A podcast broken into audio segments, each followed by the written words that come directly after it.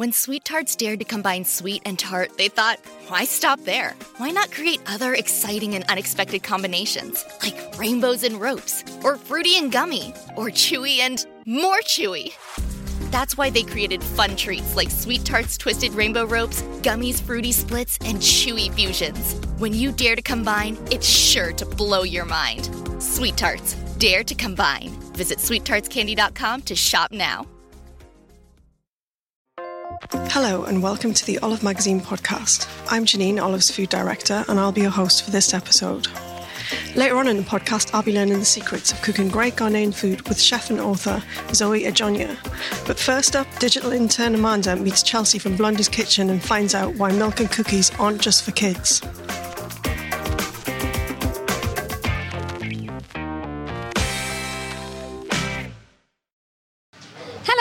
We're in uh, Selfridges Food Hall with the lovely duo that is Blondie's Kitchen, um, Chelsie and Christelle. Christelle's actually had to run off for now because they've actually sold out again, and she's had to go and frantically make some more cookies. Um, so we're just here with Chelsie. Um, lovely to have you on the show, Chelsie. Oh, thanks. Lovely to be here. So I just want to start by talking about kind of how you know each other, like how you got to meet and how you kind of came up with the concept, really. Okay, well, um, me and Christelle actually weren't friends. I'm actually a bit older than Christelle. And we both have a mutual friend, which is actually one of Christelle's really good family friends. So when I used to, gr- when I was growing up, Yeah. I always knew of Christelle through my friend, but we weren't actually friends. We just sort of said hello, how are you, whenever we saw each other. yeah. We're from quite a small community in North London, so everyone knows everything about everyone's lives. And I found out that Christelle was going to Cordon Bleu to get Oh, yeah, trained, yeah, and she was starting there just before I was starting to train um, as a chef at Leith. So I said, "Oh, what made you choose Cordon Bleu?" And I'd see all her pictures going on Facebook, and I'd be like, "Wow, how did you make that? I can't ever see myself getting to a point where I'm going to be able to be that good Yeah. in the kitchen." and she sort of guided me a bit along Yeah. the way and said, "Don't worry, you'll be fine." And then Christelle went to go on and work in restaurants, whereas I won um, an internship at BBC Good Food Oh yes, to become amazing, the cookery yes, assistant. Perfect. Um, so that was really exciting. But on the side, I used to do loads of catering for people and make lots of birthday Yeah. cakes. And it started out just doing it for family. And then one thing led to another, and loads of people were asking me. And I was so busy, I messaged Christelle saying, Listen, Oh, wow. I keep getting offered Yeah. loads of work. If I can't ever do it, do you want me to pass it your way? And she said, "Absolutely not. Don't, don't, don't put anything my way. Never. I'm too busy." She was like, I'm, i my hours are ridiculous and I cannot do it. So I said, oh, okay, no problem. And that's fine. And then I then she was posting more pictures on Facebook doing private work. So I sort of said, nudged her again because I'm like a dog with a bone and said, Yeah. um, uh, you know, fancy doing a bit of catering together. And she said, you know what? Yeah, let, let's meet and have a chat. Yeah. So we started doing it on the side together just so we could manage our time better, both working full time. It was really difficult. And then before we knew it, we had a fully booked diary every weekend. Yeah. And we were both working two full time jobs and practically working seven days a week. So It oh. was our, yeah. our business partner relationship began. yeah. And then along that- came Blondie's kitchen. along came Blondie's Kitchen, yeah. So, and where did the concept of the milk and cookies come from? Did that originate from one of you, or So our cookies had always sold really well at private events because they're Yeah. really delicious. Um, and the idea sort of evolved after we'd both been on a trip to New York separately. Okay. Um, and we'd seen this sort of hole in the wall concept idea. yeah, it's quite American, isn't it? Really Yeah. American of it's like fast food or sticking to one Yeah. concept and doing it really well, but it's in a much more sophisticated way than we're seeing it in the Yeah. UK. So we loved the idea and we thought, why don't we just stick to one thing, do it really well, and see how well received yeah. it is? So along came the idea of we would literally sitting down having a coffee one day. I remember it so clearly, and we were like, why don't we do our cookies? Like they sell really well. Yeah. And then we were like, we can't just do cookies. Like, what can we do with cookies? And it was almost like a no-brainer, like milk and cookies. Yeah, like it goes hand in hand. yeah. Exactly. So we were like, great, let's do it. Let's try it somewhere. So we found a location in Old Street Station Yeah. just to have a little market And this was like your first pop up, wasn't it? Yeah, this was our first one at the end of last year. Yeah. And we were like, do you know what? Let's just gauge what people want.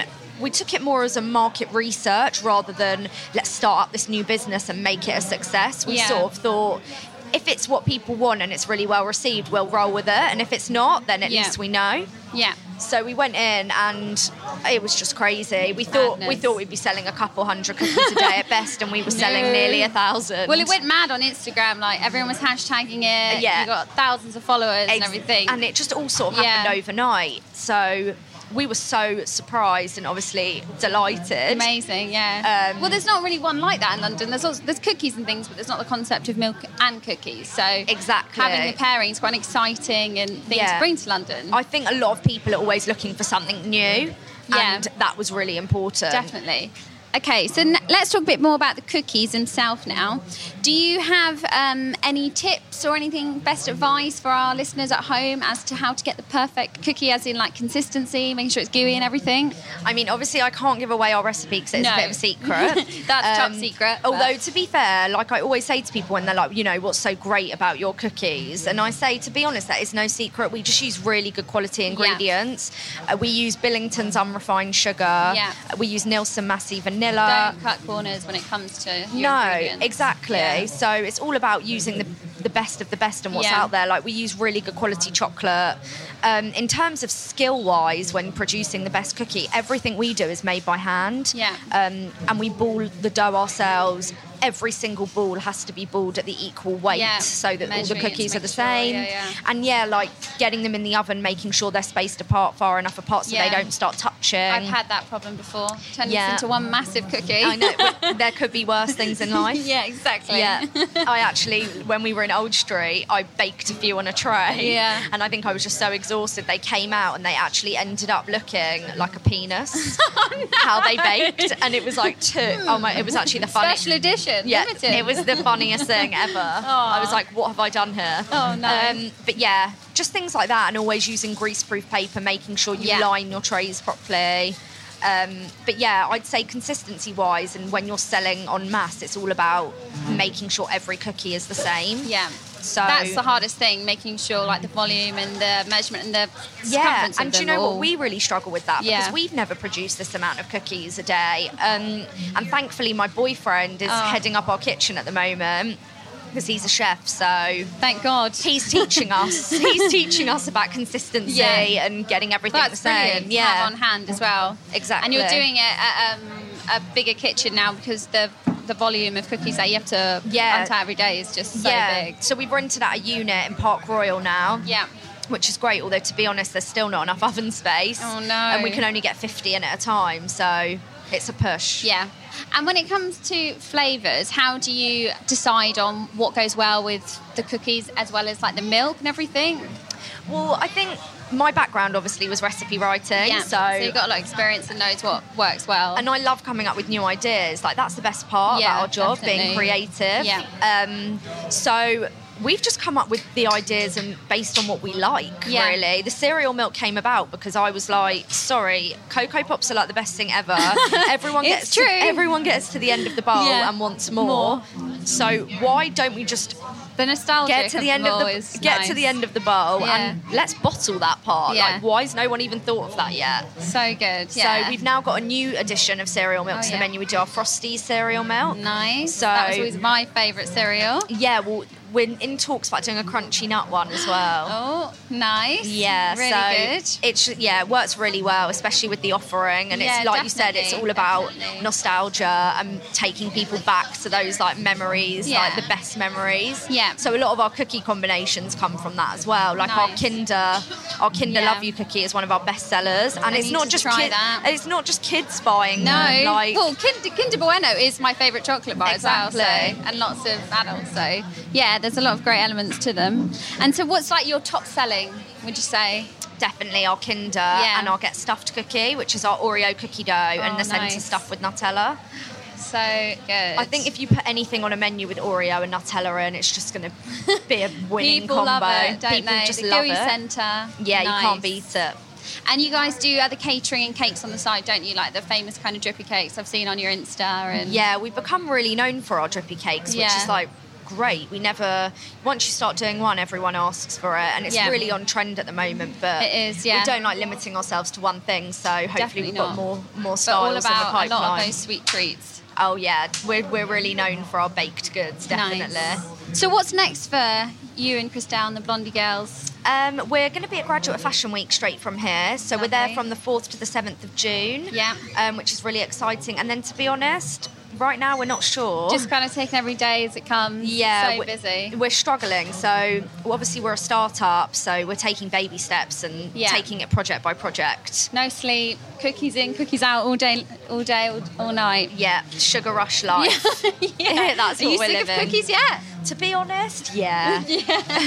Obviously, there's only so many you can eat. I eat them every day, and then but then there are some days where I'm like, I just love these cookies, Yeah. and I can't stop eating them. But then there are other days I'm like, get these cookies out of my face. Nice.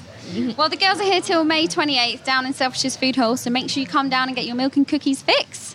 And yeah, make sure you catch the girls on, on their Instagram at Blondie's Kitchen and on their website. Thanks, Chelsie, and thanks, to Christelle, who unfortunately obviously can't be here, but hopefully catch you again soon. Definitely. Thanks, for having us. Thanks, guys.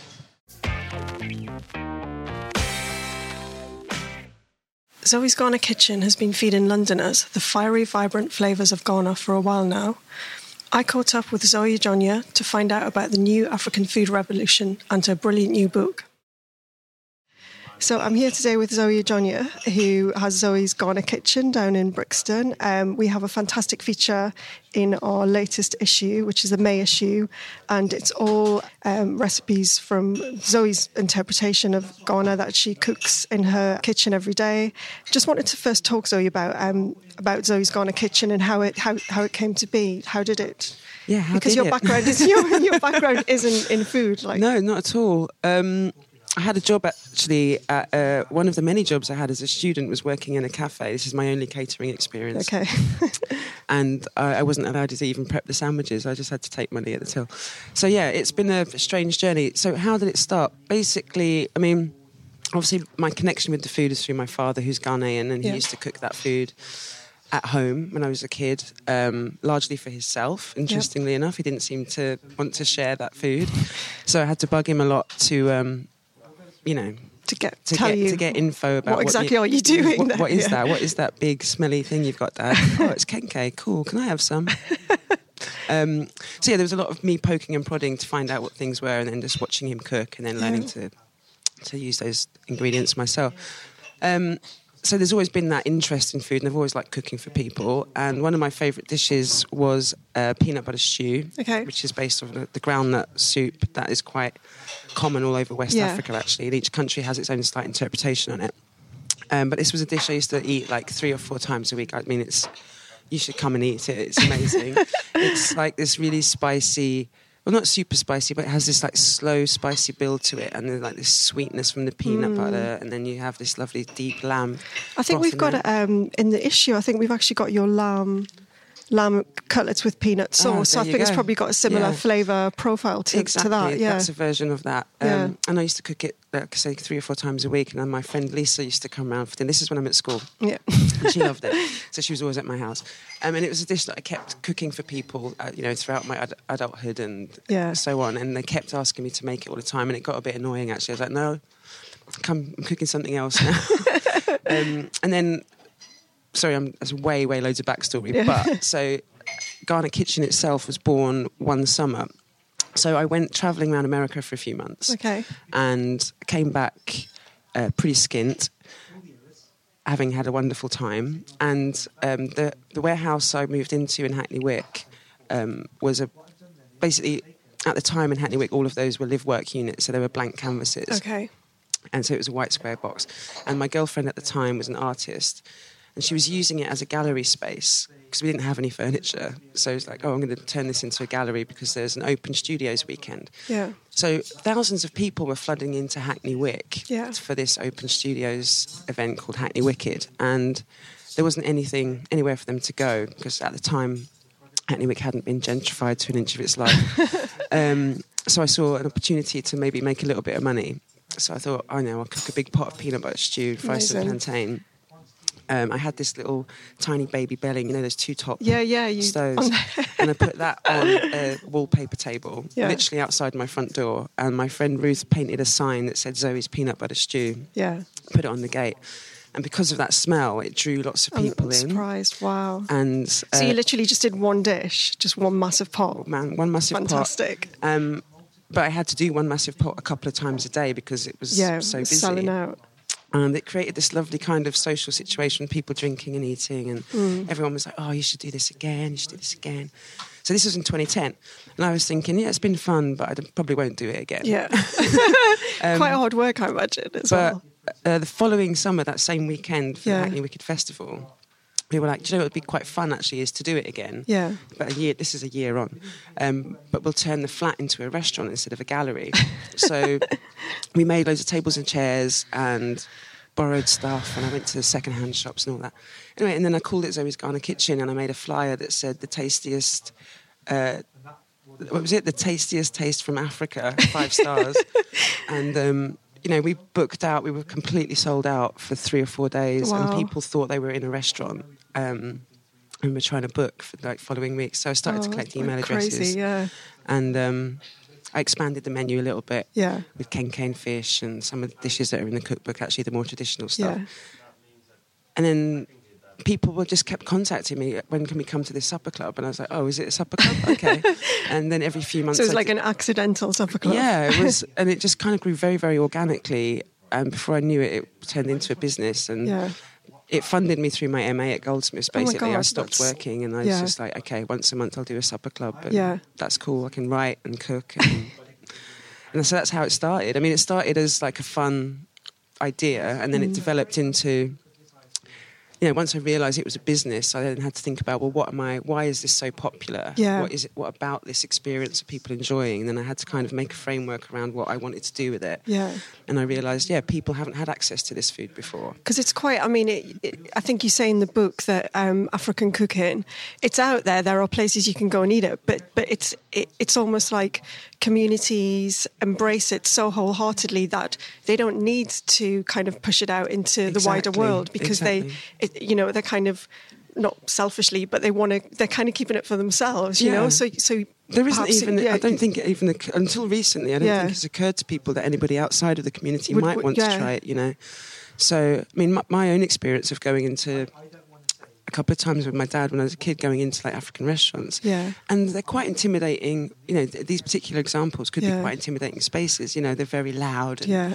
You know, you've got loads of African men shouting at each other because, you know, that's like how we Yeah. speak to each other very loudly Yeah. and flamboyantly and you know there's massive bowls of fufu and it's not Yeah. presented necessarily very beautifully No, and it's- people are eating with their hands and there's fufu flicking everywhere and, you know it's be- I mean it's amazing and every, but everyone's really digging in and enjoying it and yeah and embracing it's, it it's a very yeah. earthy experience but you know I can imagine that somebody not from that community walking into that space would be like Might oh, find a I'm bit- not sure what's going yeah. on here I'm a bit scared um, so yeah I just kind of decided to if people are loving it, why not share this with more and more people? Yeah. And I was like, okay, how do we, how do I reimagine some of this stuff so that people make it a bit more accessible as well. Exactly, Just you know, like an entry point for someone who who might find some of the things a little bit strange, or you know, they haven't tried them before, just to give them that in. Yeah, Exactly. It's yeah. like opening a door Yeah. and here's an introduction to Ghanaian food. And by the way, here's an introduction to Ghanaian culture as well on the Yeah. side, you know, with like the playlists and stuff. And, Yeah. Um, the flyers I used to make for events, was always referencing African artists Yeah. and Kente and, you know, yeah, stuff like that. And I've just found it, for me personally, the whole journey with food has been such a amazing journey because it has taken me back to Ghana and it's taken me back yeah. Tell us about when you went back because there's a, there's a bit in the book which made me laugh so much about where you're hiding in your bed at six thirty in Oh the morning, God. trying not to make a noise because you know that your grandma will come up and feed you as soon as she hears you moving around. There'll be a plate of food in front of you, even before you haven't opened your eyes. Exactly. I mean, I used to. I was like, I can. I still have a very strong recollection of this. Just lying in bed, super still, and the fan above me moving, and I'm like, I hope it's not. I don't, I'm, I, you know, because it's on a timer or something. And I'm like, please don't wake up, Grandma. Please don't wake up, Grandma. um, I mean, it's amazing that you know the hospitality in Ghana. Yeah. it was fantastic. I mean, not just in my family, but everywhere I went to. And they are very hospitable people, like the Irish, you know. It's just, and part of that is feeding people. And you've got And I- is, is it your mother's Irish or your your Yeah. mum's family's Irish? My you've got you've got both sides I come of from two massive feeders, yeah. So, um, and that was interesting to make that comparison as Yeah. well. There was a lot of similarities actually between my Irish family and the Ghanaian Yeah. family. Um, but no, yeah. So I couldn't move for, for being fed, and you know they looked at me. I'm, you know, pretty skinny and tall and you know wiry individual, and I couldn't understand why their mission was basically wanted to fatten you to up. fatten me up. My grandma actually said, she said, "What's happened to your bottom?"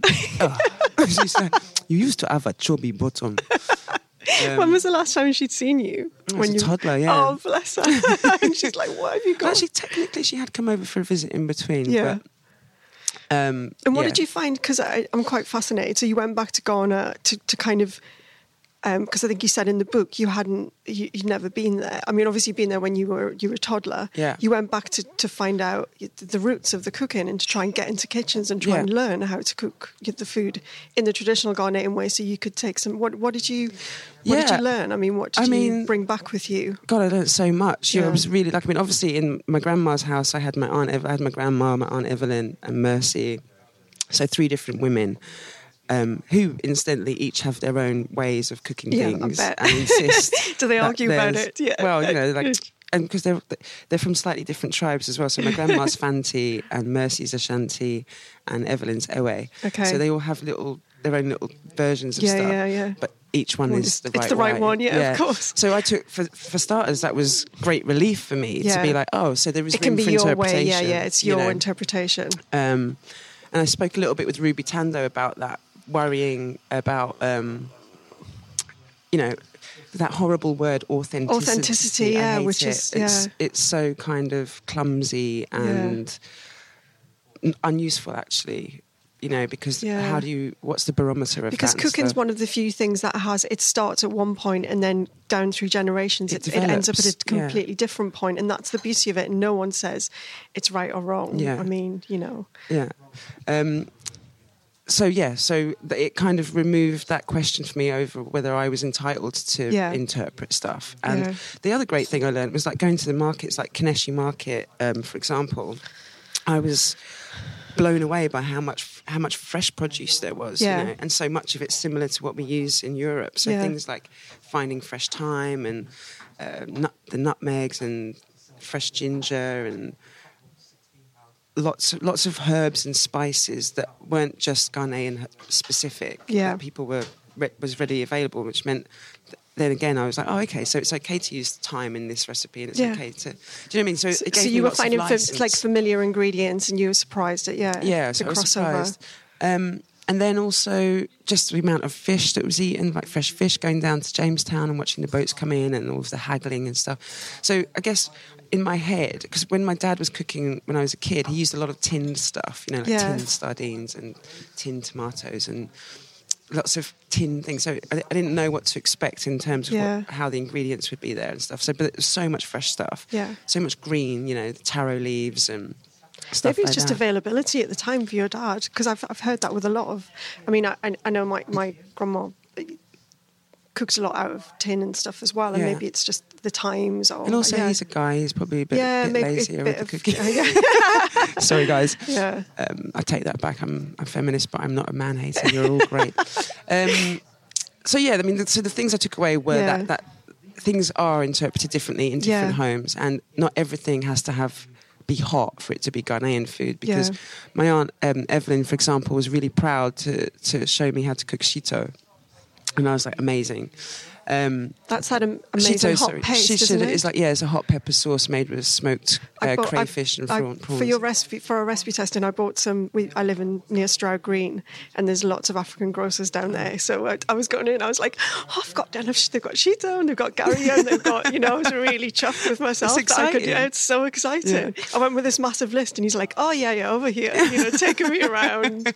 But Shito's incredible, isn't It's it? so tasty, isn't Yeah. it? Um, but what was funny is, so she was making this, and she, and she didn't realise. The other thing was, she didn't realise that I, I, I have a business Yeah. cooking Ghanaian And you food. wanted to know. and I, and I didn't tell them that um, as when I got there originally Yeah. because I didn't want any weird pressure and stuff. So she was very proudly like demonstrating, and then you put Yeah. this, the paposhito, and then, and then you add the crayfish, and, and I was like, okay. Mm. And then she added her chili, and I was like, oh, is that all you're going to put in? And she was like, eh. so, oh, okay, sorry.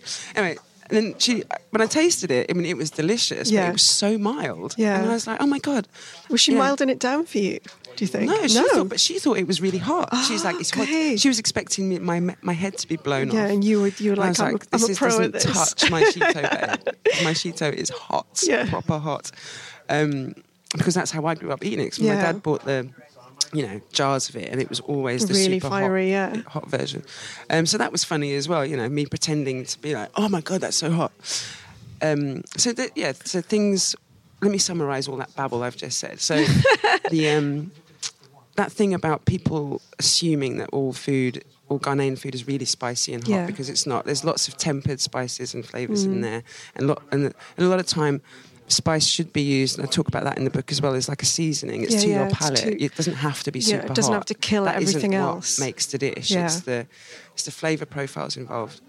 Um, so that was good to know, and then all, that that license to use some other ingredients such as thyme and garlic and things Mm. like that, um, and that yeah, things being open to slight interpretation is fine because it from household to household a recipe Yeah. changes basically because most of those recipes have been passed down orally you know Yeah, and then and regional as well, as you said, And people from three different regions all cooking the same dish but slightly differently. Yeah. So you know you can do your little. And what um, like as as an entry point for people who've not tasted Ghanaian food, what what would you say are like the major players in flavor profiles? You know, what sort of things appear again and again? Yeah, I mean, I talk about this a little bit as well. It's, you know, like um, the Italians have soffritto, right? Yeah. And the French have, what do they Um, call it? It's, it's, Uh, mirepoix. Ah, mirepoix, that's Yeah. the one. Don't know that one. so every country has its own name for a Yeah. little combination of Mm. things. And I find that the three most common ingredients to every dish are onion, Yeah. ginger, scotch bonnet, actually four, and tomatoes. Okay. Fresh tomatoes. They are As a all- base. they're, they're like a base. Yeah. And I mean, I've decided to call that chale sauce for my own Yeah. quirky reasons, but because there isn't a name for that. Oh, that I'm aware so of. that yeah, that was your because I I've come across that before. I, chale um, sauce. Um, not the, the when you when I read the recipe, not chal, not the name chale, but um, our kitchen manager Gloria was from Ghana, and she used to make this rice, and the base of it was exactly as you've described, and she used to whiz it in a, a food processor. And then pour it in with loads of oil into a pan, and then pour rice in and cook it until the bottom went crusty. Yeah. But then, so when I saw your book, I was like, "That's glorious." But see, Yeah. so lots of people and use those flavors. Yeah. So now and I've I've got just called it chale sauce Yeah, because yeah. chale is like a word in Ghana for like, Yeah. you know, friend or. Oh, a- cool. Oh, here, Yeah, chale, yeah. chale. Or you, you know, also if you do something wrong, someone will be like, oh, chale. but I love because that. So that's your kind of that's your friendly base sauce that you're going to use. it's to like a start off. passata or yeah, something, yeah, yeah. you know, and you can it. just use it in so many dishes. Um, and it's so simple, right? And so easy to make. Um, and then you kind of build on that for, depending on what you're making. You might be, if it's, you know, you might be adding palm nut, if it's palm nut soup or. Mm. You know, whatever it is, or agushi and spinach. And that's, in fact, that is sp- that spinach and agushi right there. It's so simple. Yeah, just ground the two together. spinach. Um, What's the, So, what are the most popular dishes at your at your place now? I mean, what what do and people? at Brixton? Yeah. Um, gosh. Well, the lamb cutlets with the, Yeah. the peanut sauce, very popular. Recipe in Olive magazine. Um, the jollof fried chicken Yeah, flies out. People love fried chicken. Um, the red red, like vegans love the bean stews. stew, yeah. Um, any of the plantain dishes, so the plantain chips, the kelewele, the grilled plantain, tatale. I mean, I le- I- plantain is just amazing. I, I learned it. that from reading your book. I didn't realise that the three stages of the plantain and that you use them in different recipes in different ways. You Yeah. know, so the really green, then the ripe, then the absolutely blackers. Yeah, And Well, I mean, there's more than three stages, Oh, really. is there? I mean, But- there's three kind of colour Yeah. types, but I mean, yeah, it basically it goes from very, very starchy Yeah. when it falls from the tree, excuse me, to and that starch kind of just transforms into sucrose over Yeah. the course of about six, very very seven sugary. weeks, Yeah. and um, it gets super, super sweet. And Yeah. it's by the time it's at, and this is my favourite bit. When you were going to the grocers, I used to love it. You go to the grocers and there's a box of black plantain and nobody Yeah. wants it. I can buy a box for a pound. I'm like, amazing. What do you do with that black plantain? And what was? Tatale. Oh, okay. That's perfect for Right. tatale. Yeah. Um, yeah, I mean, when I've been teaching um, chefs like recipes in the kitchen or something, um, and they and I'll be like, you know, you get black plantain, and they're like, "Mm, Well, What is- surely that needs to go in the bin. off, yeah. no, babes. this is perfect for tatale. Um, I think that's So, what's nice about the book as well. Um, is there's there's a lot of information. Like we included a little glossary at the back of the. Um, at the back of our feature in the magazine because we wanted people to have the the knowledge to go and buy because the first time I have to confess the first time I went to buy yam I came back with sweet potatoes Oh, because really? because they, they put the sign in the wrong place but they were huge sweet potatoes I mean Yeah, they, they were they bigger than be. anything I've ever seen they can be beasts. yeah. So I, I got I got them in and then I was looking through your thing and I was like, that's that's not a yam. That is So I not a went back to talk to the guy and he was like, No, no, no, that's not a yam. That's a yam. It doesn't help that the Americans call sweet potatoes yams. Yams, well. exactly. I think in my head I was thinking and then um yeah, and there's there's a great bit Did where you get puna yam though when you went back? Because I did because one. it said well it said Ghana yam. Is Yeah. that pu- that's puna yam, right? Well, there's a couple of different. There's like, Oh. but puna is the, the king of yams. Okay. Um, It should be it looked, labelled puna It looked pretty good, but there was I, I was I wasn't going to do what you suggested in your book, which was go in, tell them to cut it in half, pick it up, have a. No, I you have to do that, babe. That's your right. or at very least, you know, cut the ends so you Yeah. can see the ends. Yeah. But I would also get them to cut it in the middle. Would you? They they expect that. Do I mean, they? they? know that yams because the, yams have a very very long life, and you think about it. They, they're coming over on a boat. Da, da, da, Yeah, they're don't know pretty- how it's a pretty hardy shop. vegetable, They're isn't very, it? Very hardy. Yeah. But you don't want to buy a bad yam. How disappointing Yeah, would it be you- to, yeah. you know, two yams for a fiver? You think it's a bargain, then you go home and Yeah. then it's like, oh my god, it's, It's black rotten. inside. Yeah. So yeah, always get them to cut off at least the tips, Mm. and they will expect it. It's like Yeah, I mean, I think it's normal. that's what's so lovely about the book is there is so much. It, it's not just the recipes; it's the advice about going out and looking for ingredients, what to look for, how to pick them, um, and then you know how to use them. And that I think you get this whole massive education in Oh, the glad. Ghanaian food- No, it's great. I Um, really wanted that, you know, because I didn't want people to be intimidated. by that's yeah, it gives you that like- entry into it. You know, you feel like you've you've like learned something, like I did about my yams. um, tell us what, what you're doing at the minute, because I think you've you've also got a, a residency in Soho at the minute. Is that right? Yeah, super excited about that actually. So we've we're at the Sun and Thirteen Cantons in Soho, Mm. on just off Beak Street and Great Pulteney Street, and it's really lovely to be like in the middle of London Yeah. and having a whole new audience to bring the food to, and it's going down like really really well, which is great. So we're there. When are we open? Six days a week, lunch Wow. and dinner. Yeah. Um, and obviously, we're doing, or not obviously, but we've got lots of events planned for London Food Month. Oh yeah, you're taking part in London Food Month, Yeah, so we're doing the night market, right? or I'm doing a special supper club at the Sun and 13 Cantons on the 5th of June.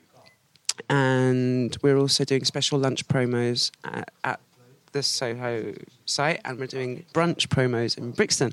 So there's a lot going on there. So where can people find out about you know if they just wanted to? Is, is there a website or should they follow you on Instagram or? Um, yes, there is a website, zoe'sghana but the, the fastest way to get any info is through our Twitter and Twitter, Insta. yeah. It's at Ghana Kitchen Iconic for both Kitchen. of those. Okay, Yeah. so go follow that.